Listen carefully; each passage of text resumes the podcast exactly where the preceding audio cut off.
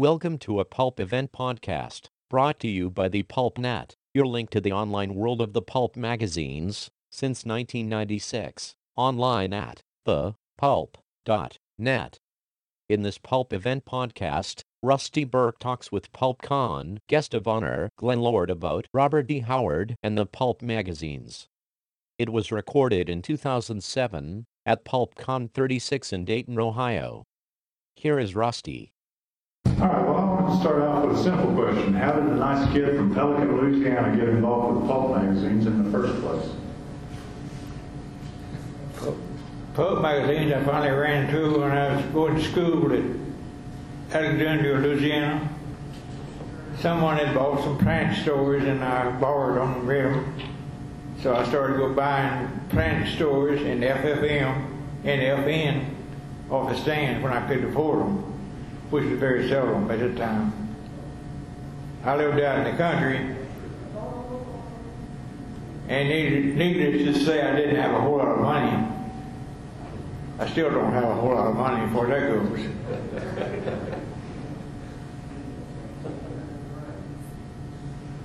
What were your favorites early on You mean the, uh, in the pulp, in the, in the pulps? Who were your Oh, favorite writers?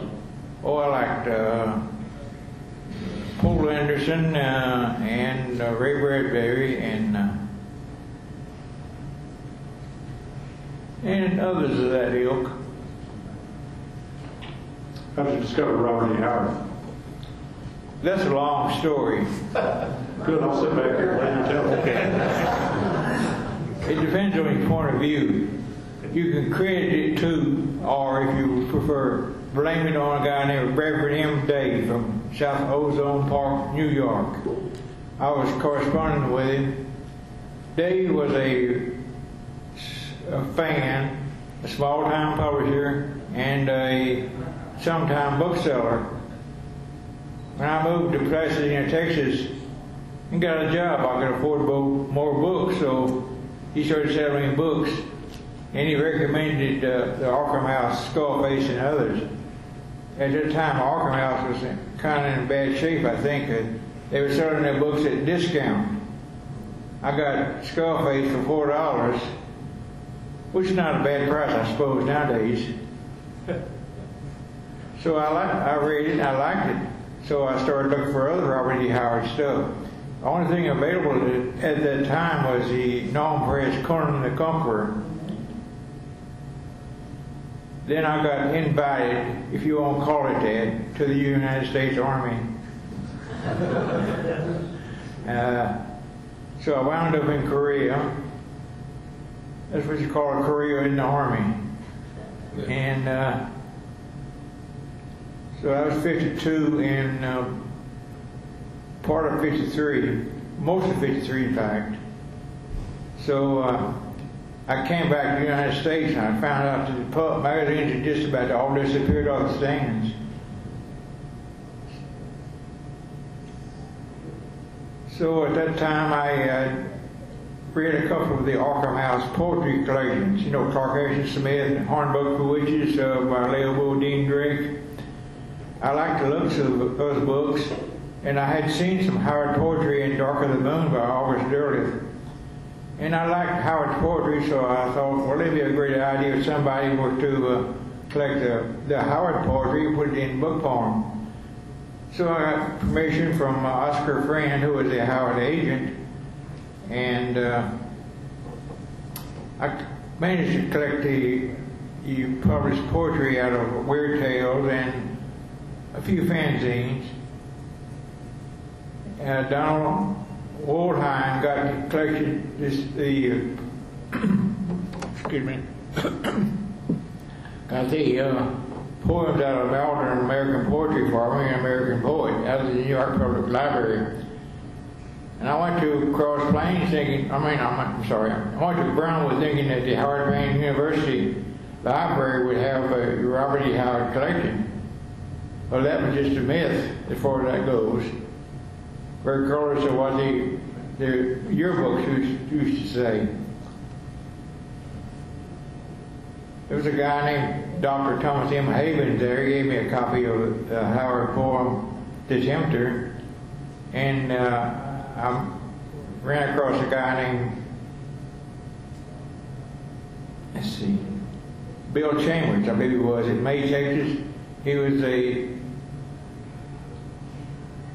believe he was a that area, but he, uh, he had a son named uh, Norris Chambers who had been connected with Howard at one time. Norris Chambers, it turned out, had a few unpublished Howard poems, so I got those through my good friend uh, Dale Hart, and uh, we include that in uh, Always Comes Evening. My first idea was to publish Always Comes Evening myself, but I found out I couldn't get it published, or, or I should say published, I meant printed inbound at a price I could sell it for about three dollars for. So Derleth suggested I send the manuscript to him, and he was into George Banta. George Banta bid on it and uh, us a pretty good price. But he, Derleth told me that Banta would not accept a new uh, customer. so he suggested that I, uh, excuse me, that I uh, send a book to them and let them publish it as an Arkham House book. When the book sold, then I would get a certain percentage of the money of each sale. So I would give them money back I paid out for the rights. I don't know if I ever came out even or not. I, I never checked it out. Somewhere close to being even, I guess. I think uh, 636 copies of Weird of Always Come to Eden was published. I think it's 800 and something dollars for all 636 copies. The last 100 copies were labeled on the spine correctly. They put the uh, labeling on the spine on all the other copies backwards. That's not terribly important, I don't think. I understand the copy is worth about six hundred dollars nowadays in good shape. That's, that's a little bit. That's a little bit better than uh, buying stock. And I led directly to the Callow youth from Pasadena, Texas, uh, being the agent. How did that come about? Thank you.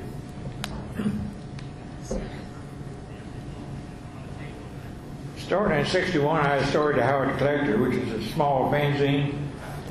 I based the title on Ray Zorn's The Lovecraft Collector. Uh, Oscar Friend had died recently, and his widow and his daughter, uh, Kitty Friend, were closing the agency down. So the Kuykendalls, I'm talking about Mrs. P.M. Kuykendall and Alla Ray Morris, uh, her daughter, had asked her to get a professional agent. They had asked L. Sprague DeCamp to be the agent, but DeCamp didn't want to do that. He had other businesses he wanted to fool with. And uh, he suggested me, since I had uh, more or less you know, was, had, had an interest in Howard, so uh, I took it on even though I didn't know anything about being an agent. That was in 65. I had uh, the good fortune, I guess it was, of making the heir something like a little about two and a half million dollars net in the time I was agent.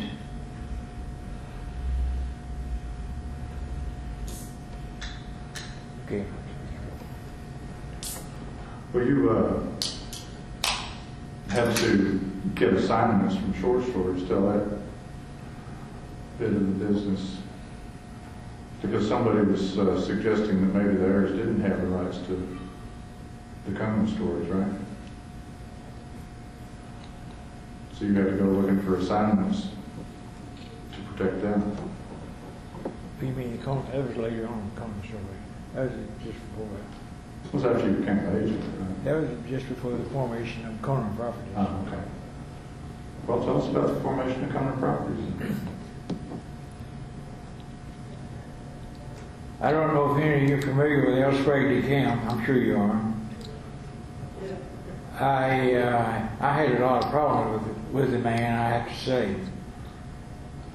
He claimed he had all rights just to the Conan stores, or that's their public domain.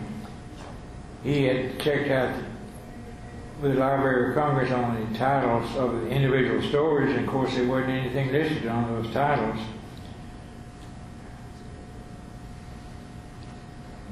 So uh, Kirby McCauley, who had helped me, suggested that I go down and check the copyright books on uh, Weird Tales, not just the, the title of the story.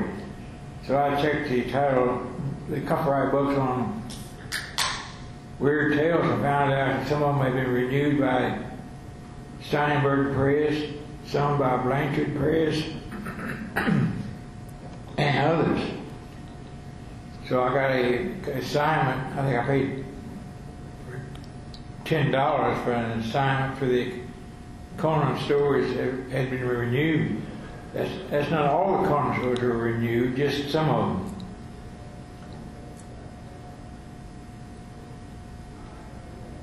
Of course, there are, were some Conan stores that were in good shape, like the uh, ones that de Camp turned into Conan stores for Gnome Press in '55 and there was a, the stories uh, like uh, the right stranger and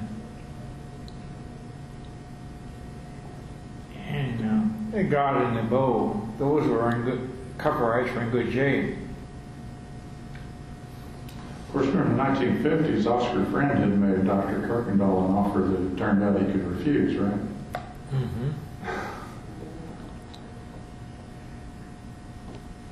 I think Dr. Kuykendall had made an offer to sell the Conan stories to Oscar Friend, but it wasn't a terrific lot of money. But Oscar Friend had kept cutting the price he was offering, willing to pay. So uh, finally, Dr. Kuykendall said he thought he would just uh, continue as it was going. Gnome Press, by the way, uh, owed uh, the Howard heirs quite a bit of money whenever they Marty Greenberg decided to shut Gnome Press down. And by the way, we never did get the money. What was it that Friend had offered uh, Dr. Was about twelve fifty or something? I think about twelve hundred fifty dollars. That's for all the rights to the Conan stories. Which, as Glenn said, ended up making about two million dollars. Um, well, go ahead and tell us. I mean, one of the great stories that you've been involved in is your detective work in finding all the Howard, in finding a box of the Howard manuscripts. Tell us about tracking that down. It all started about uh,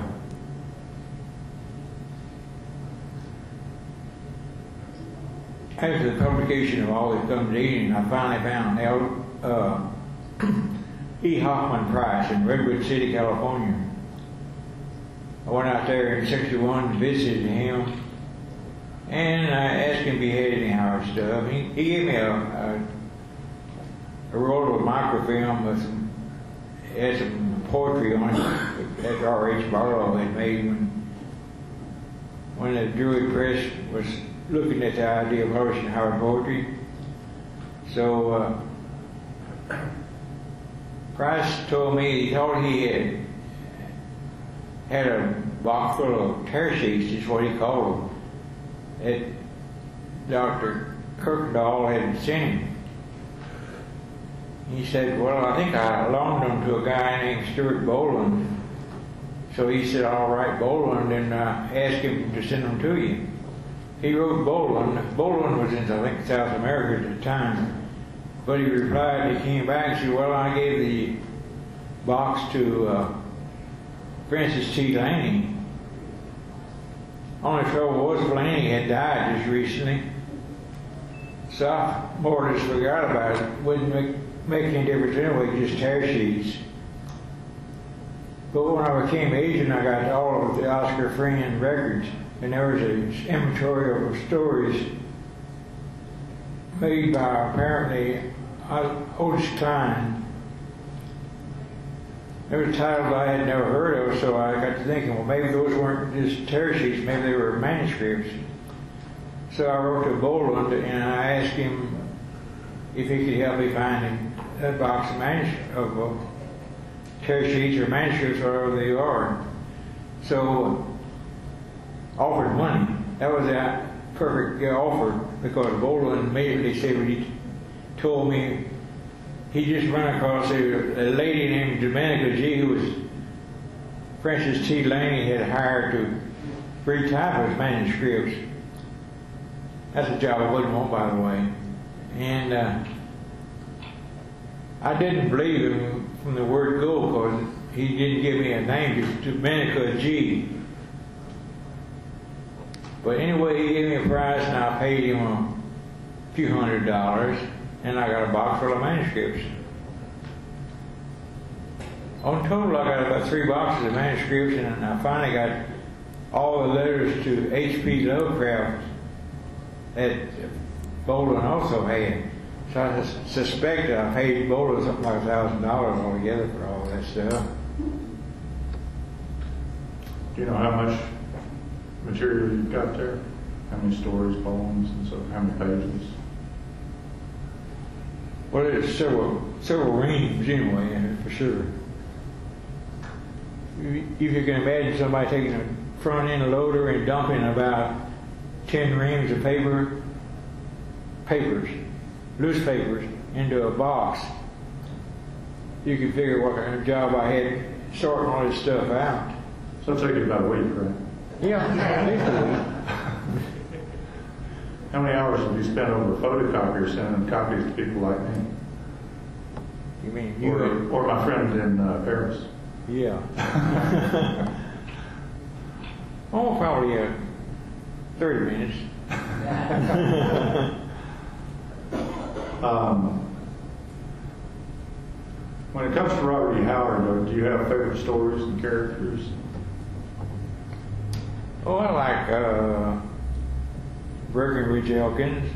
I like uh, Solomon Kane. Now, I like Kull also, even though most of the stories are not really fantasy except in the setting. Any particular stories of those characters you like best? Oh, the uh, Mirrors of Tuzun, uh, Skulls and the Stars. Uh, I like.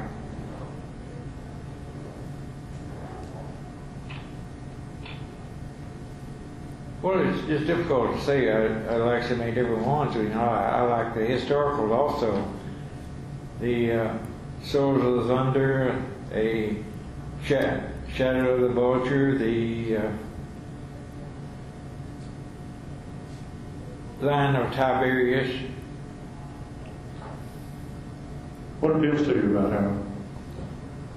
I like the vivid action and the feeling in the stories. There's no, there's no uh, boredom to the stories. You, you're, you're in that, you're into the uh, story immediately if you're reading it. Leaving aside Conan, because we know that that publishing was already sort of underway by the time you became the agent. As the agent, what were your goals with regard to Robert E. Howard? Well, the goals for the heirs was to get make them some money because they'd only made something like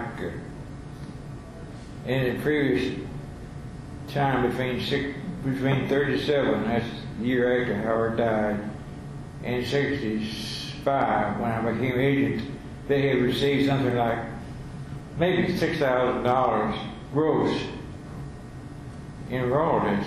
I'm talking about all the heirs. I'm talking about Dr. Howard, Dr. Kuykendall, and Mrs. Kuykendall, who of course re- received the uh, monies from uh, Dr. Kuykendall when he died.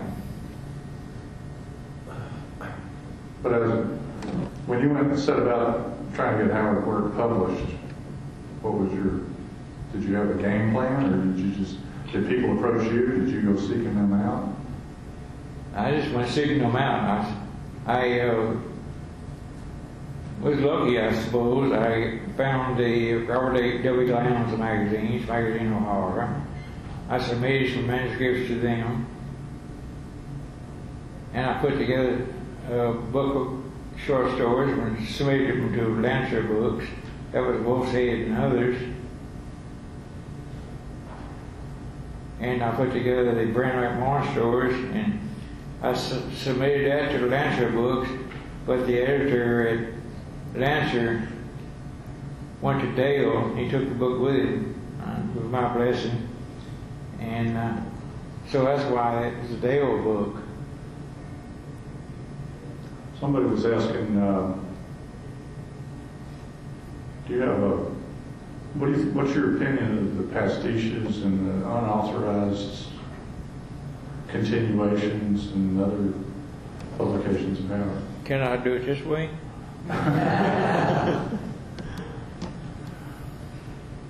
Y'all weren't there at- at Howard Days last year. Glenn was on a panel with Roy Thomas, and somebody asked him what his opinion was of the first Conan comic, and he said, "Well, it didn't make me vomit."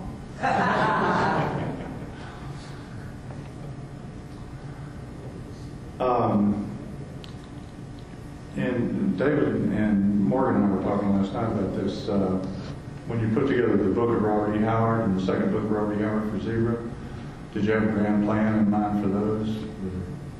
Just a sort of a sampler of different Robert E. Howard uh, stories. Did you pick them because they, the stories themselves appealed to you, or just because they represented a range, or hadn't been published, or? Well, some of each.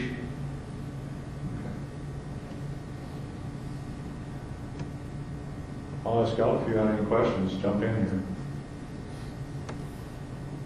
Uh, Do you have any stories about uh, Howard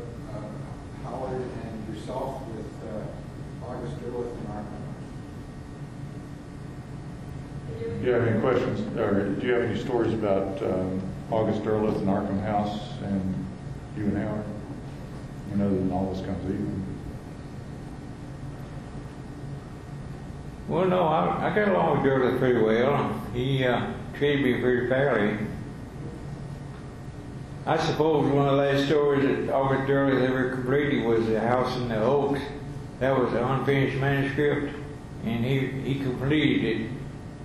And then he went home and died, you might say, because he died very shortly thereafter.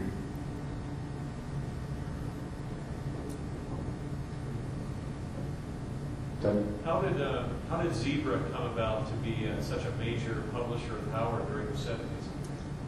Kirby McCauley had was in touch with Zebra. Funny thing about it, the president of the the head of Zebra was a guy named Walter Zacharias, who had been president of Lancer Books, and also the editor at uh, Zebra was a lady who had worked for Lancer Books. So I suppose they knew about Howard from Lancer Books.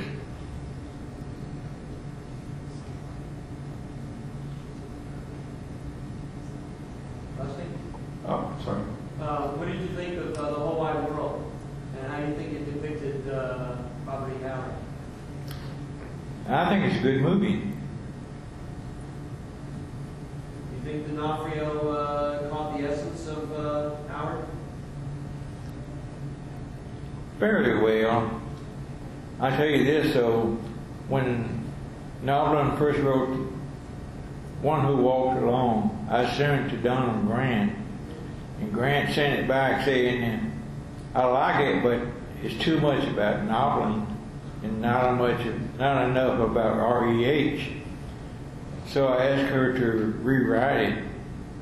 With some trepidation, she did so, and that was what was published.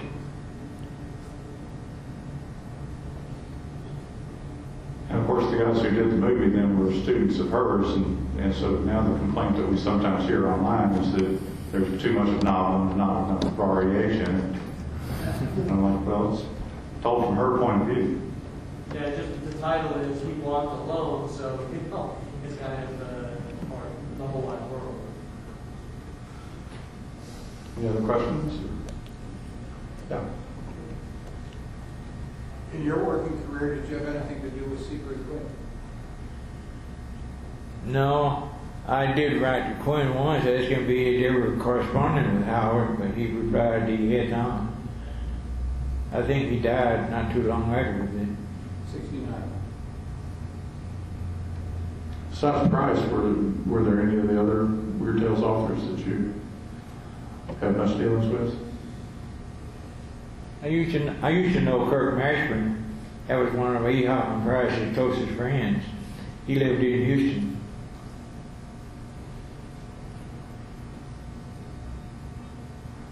That's the only weird tale writer or anything you deal with, I guess.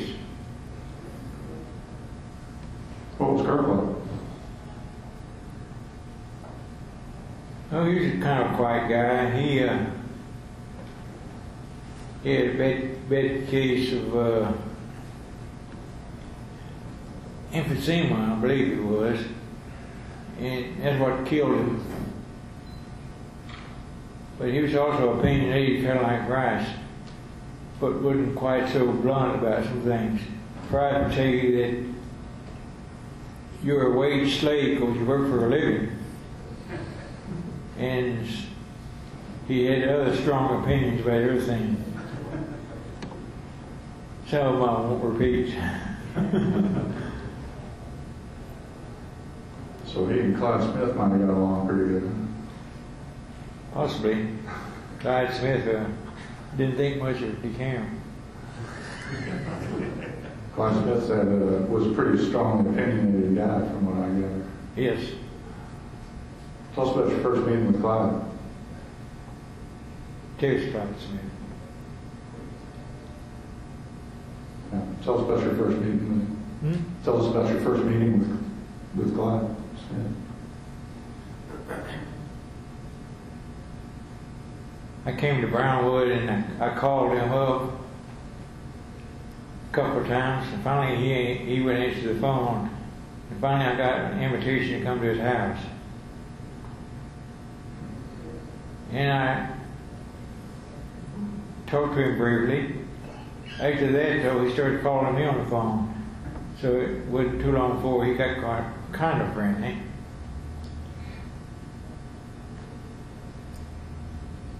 Even though he had a, a box full of letters to, to from E. Howard, he never told me about those. It was only after his death that his nephew, Roy Barkley, found the letters and told me about them. You met David Lee too, right? One of Yeah. Howard's best friends. What was David Lee like? Just a big, quiet guy. He told me, I asked him about the Howard uh, rumored uh, collision with the flagpole and Rising Star. He said, Yeah, I was one of them. He named the other guys who were with him. So I guess there was a collision with the flagpole. But uh, Howard might have exaggerated it just a little bit. Yeah, well, yeah, he exaggerated nearly everything he did. And Lindsey Tyson, you met and got along with too, right? Oh, yes.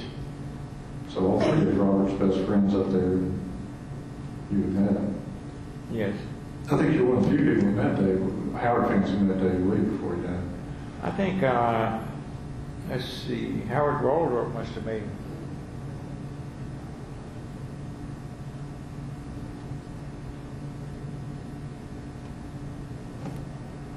Yes, Tom. Uh, When did the town of Cross Plains really start to recognize the celebrity value of Howard and start to take advantage of that? I'm not quite sure exactly when, but I guess it must have been in about in the eighties. Is that when they, they bought the Howard House? Yeah. About, about the eighties when they bought the Howard House. the Howard House has just been sitting there and all, all grown up with ivy on the side of the building. They have re- restored it pretty well and got period furniture in it. It's pretty nice now. It's made it kind of a museum out of it. Were, were you out there uh, watering it down when the fire started? Uh, Oh, no. The next door neighbor was literally out there with his garden hose, watering it down to, before the fire department got there. Do they get a lot of visitors besides on Howard, uh, on Howard days? Yeah. So throughout the years? they're- Throughout the year, yeah. If you, if you're ever in Cross Plains and you, there's a number on the side of the house that you can call and somebody will come down and show you around. They've had, some, uh, this past, was I guess it was last year, uh, just after Howard Days, Bruce Boxleitner, the actor, was at a rodeo in Abilene and decided to make the side trip over and turned out he's a big Howard fan. Scott? Let's see, I I got a twofold question for Glenn. Glenn, from the time you started working on Always Comes Evening in, in the fifties to the time that Clark Ashton Smith died in the sixties, did you ever contact him via letter or telephone? You talking about Smith? Clark Ashton Smith, yeah, I visited, I visited him in 1959, in Auburn, Pacific Grove. up Pacific Grove. Yeah, I went to his house and there was a sign on the wall that says, warning, artists at work, do not knock or ring before 6 p.m. I wasn't about to drive all the way back to Texas, I was driving all the way to California. So I knocked. The dragon lady, if I can use that term, came to the door. Smith was behind her. I said, I'm the guy who compiled the Arkham House collection, Always Comes Evening. So she invited me in. So I got to, I got to talk, visit with Smith. She went back upstairs with somebody else. And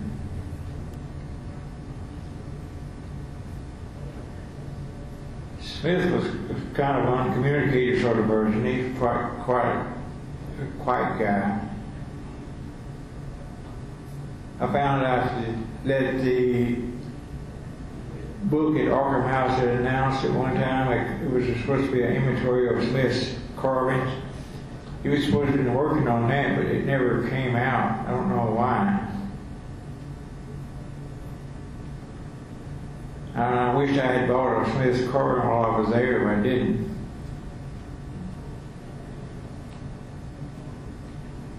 Okay, John?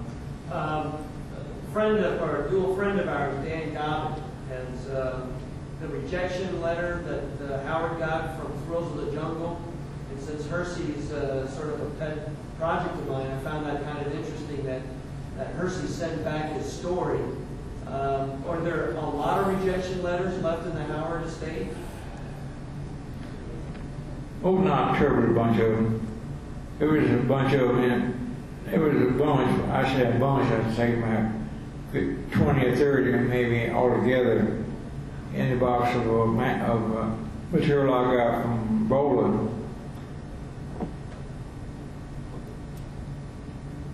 What was the magazines, do you recall?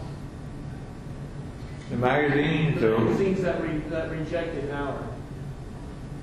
Weird Tales. oh, Weird Tales, and of course, uh, Macfadden Publications one was a one rejection, and uh, he got rejected uh, by the Sterling Group several times, legal marketers. He got rejected by H. A. H. Bittner of uh, Argosy. That's my favorite rejection letter. Says, it's real simple, it just says, Dear Mr. Howard, The Night of the Wolf is a lot too vague and slow moving for Argosy. If you ever read The Night of the Wolf, and then you read a Argosy, a Fred MacIsaac story, you're like, what?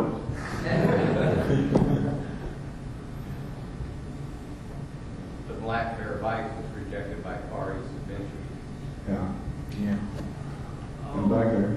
You know, uh, in Hollywood, uh, Arnold Schwarzenegger made, you know, Conan, uh, Barbarian movie. Did- Were you involved in the negotiations on that, get out. Were you involved in the movie negotiations, getting the movie done? No, Arthur Lieberman did most of that. That was the attorney for Conan Properties. But the movie led directly to the formation of Conan Properties, right? Yeah, that was the idea for the formation, so there wouldn't be any dissent among the rights owners, so they could negotiate with the movie company with one with one one face. Speaking of Arthur Lieberman, that reminds me, he was a Jewish lawyer, in case you can tell by his name. He visited uh, Schwarzenegger at his apartment or home. And when he walked in, Arnold was playing Hitler speeches on his loudspeaker.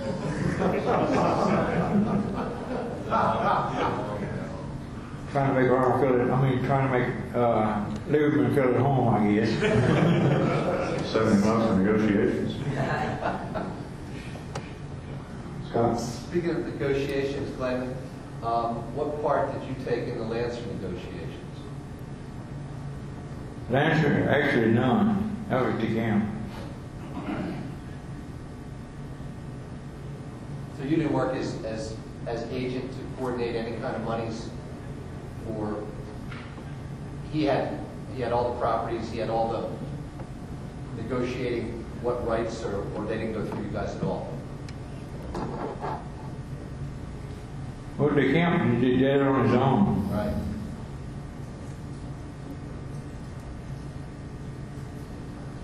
However, when I got ready to sell the comic book rights, I went ahead and sold them. I didn't talk to DeCamp or our answer either one about that. Because I hadn't given any rights. How did you go about, how did you get the uh, comic book rights going? Well, Roy Thomas had written a letter asking would it be possible to get rights to the character for the comic books for Marvel? I said, sure. So that's who I dealt with. And he offered you a vast amount of money, right? Well, not exactly a vast amount, but uh, better than nothing. How do you think the uh, comics affected the popularity of Howard's work? Well, I'm sure there's people here that don't care for them, but uh, they help somewhat.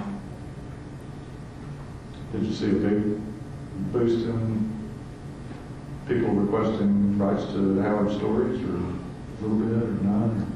A little bit.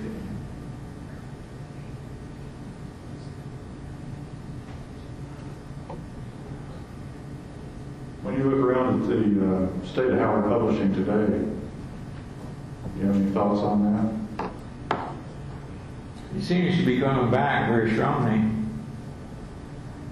It's uh, one thing is not being um, messed up by a bunch of pastiches. At least most of the books are works nowadays are uh, authentic Howard. It doesn't somebody else has written and, and stuck in there with it, like the Camping and Carter did with the Conan stories and so forth. Are there any particular illustrators of Howard that you like? Oh, I like Gianni, and I like, of course, Frazetta.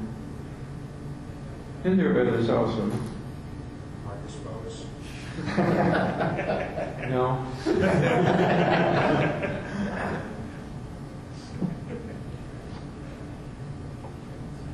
other questions out there? Back. Who handles the rights to the Howard uh, estate now? Glenn is retired. And is he going to another venue? There's a young, young lady named Lee Stone at Paradox Entertainment that is the licensing manager and handles all the rights. the Howard estate has been sold, of course, Conan properties too have been sold to Paradox Entertainment. Yeah, they first bought Conan Properties and then later they bought Robert E. Howard Properties, so they own all of Robert E. Howard's works under one umbrella now. They're mainly, again, they're, they're a licensing company, so they're primarily interested in role-playing games and, uh, movies and the like. And they, uh, last year approached me and Paul Herman about creating a nonprofit foundation, the Robert E. Howard Foundation, that I put a flyer out there, um, to work with getting of Robert E. Howard's work into print, but also to promote scholarship of Robert, you know, with Robert E. Howard studies, to, uh, try to get all of his work back into print, to promote Howard Days and Project Pride at the Robert E. Howard Museum. So they were really instrumental in helping set up this nonprofit foundation that would try to advance the state of Robert E. Howard studies. But they recognize, part of it is that they said they recognized that their expertise was in licensing and films and money-making stuff, not publishing.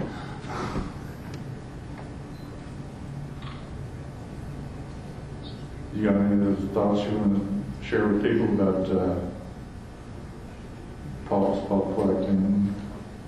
Something this crowd might be interested in? You might be interested in, in the various countries where there have been Howard publications. It's been published in several editions in Brazil. He has appeared in Argentina briefly. He has appeared in Japan, naturally, in Turkey, Bulgaria, Romania, Estonia, Croatia, Finland, Norway, Sweden, Hungary, Italy, Germany, Belgium, France, Netherlands, Spain, just about all of Europe except Austria and uh, Switzerland. Yeah, I recall you once asking me for if I know anybody who knew Greek. Yeah, he appeared in Greece also. Which reminds me, do we have anybody here who, who knows Russian? Because Glenn's got a Russian book that he wants to know which, what the title is. Which foreign language editions have sold the best? Which foreign language editions have sold the best? I don't know for sure. They didn't always uh, provide royalty statements, I think.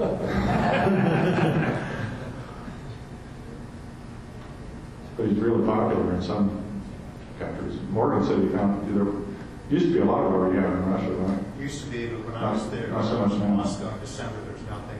Oh, yeah, if you're in St. Petersburg, you can go to Severo Zapad Press. That stands for Northwest Press in St. Petersburg. They have published uh, editions of Conan, K-O-H-A-H, in Cyrillic. That's K-O-N-A-N if you want in English, in English alphabet. They have something like 130 something titles on their list so far.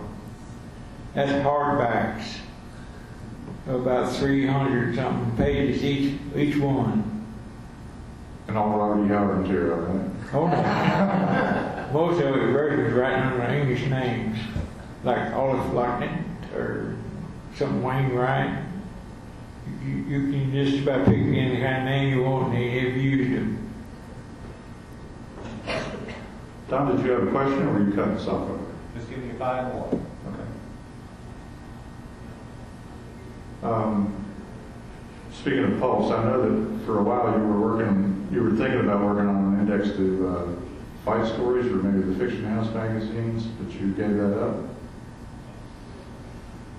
No, I haven't given it up, just sort of retired for the time being.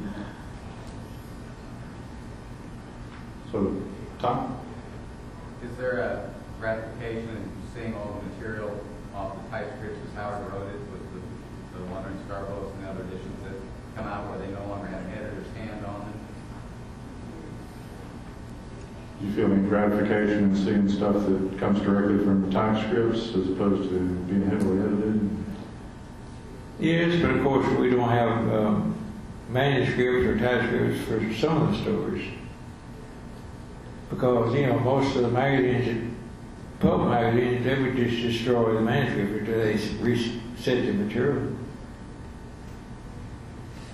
Do you recall which fanzine um, you read about at Dalmeric?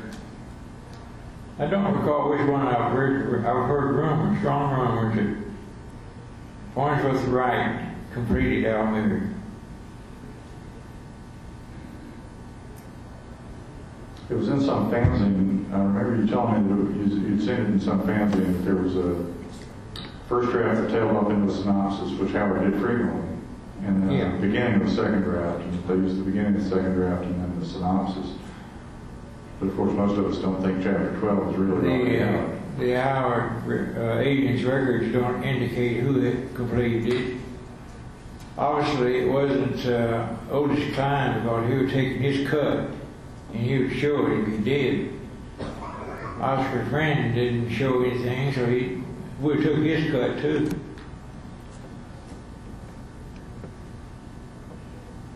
Scott, or I guess John had his. Go ahead, Scott.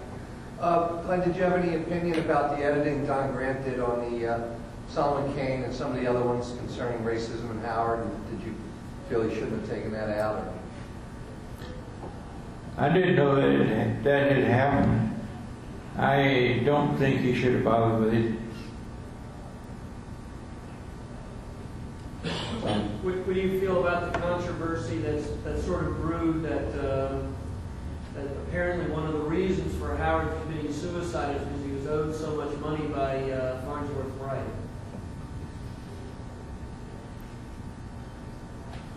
You know, it depends on whether you want to commit suicide over eight hundred dollars.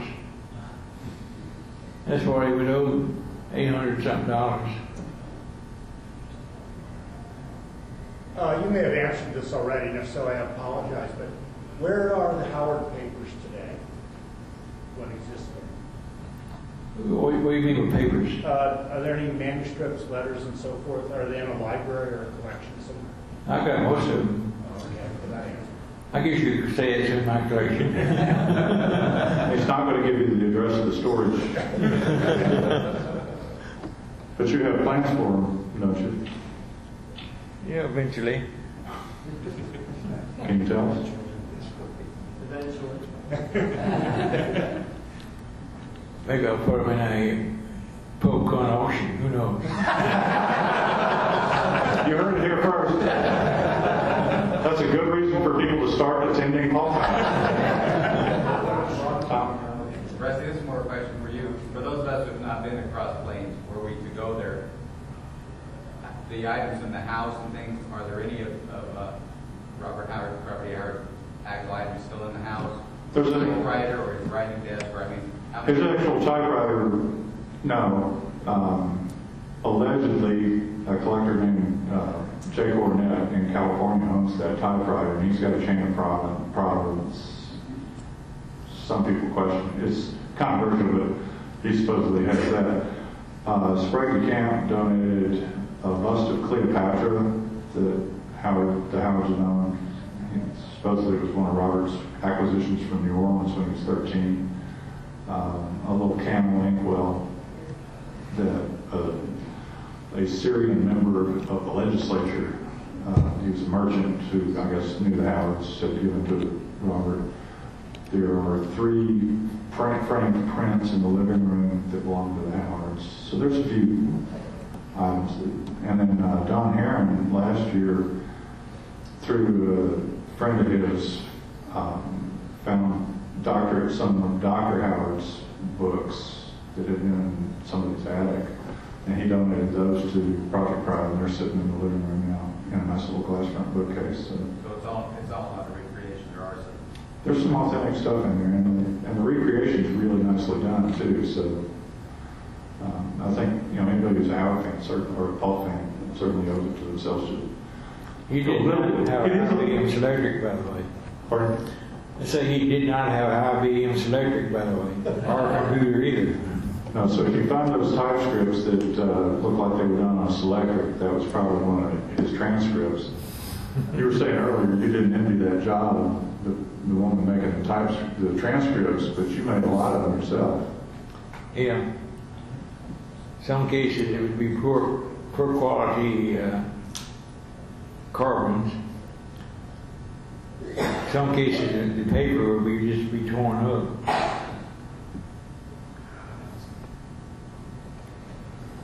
Um, this, this business of Weird Tales owing, owing Howard so much money, did, did they, they, did they do that because they knew he was way down in Texas and wasn't likely to show up at their door when he died? Or, um, and, and this, Kline was, was right there and Kline had contacts with Wright. Did, did Howard ever feel that Kline wasn't doing the job for him up there? Or, now, how, how did he get in that deep?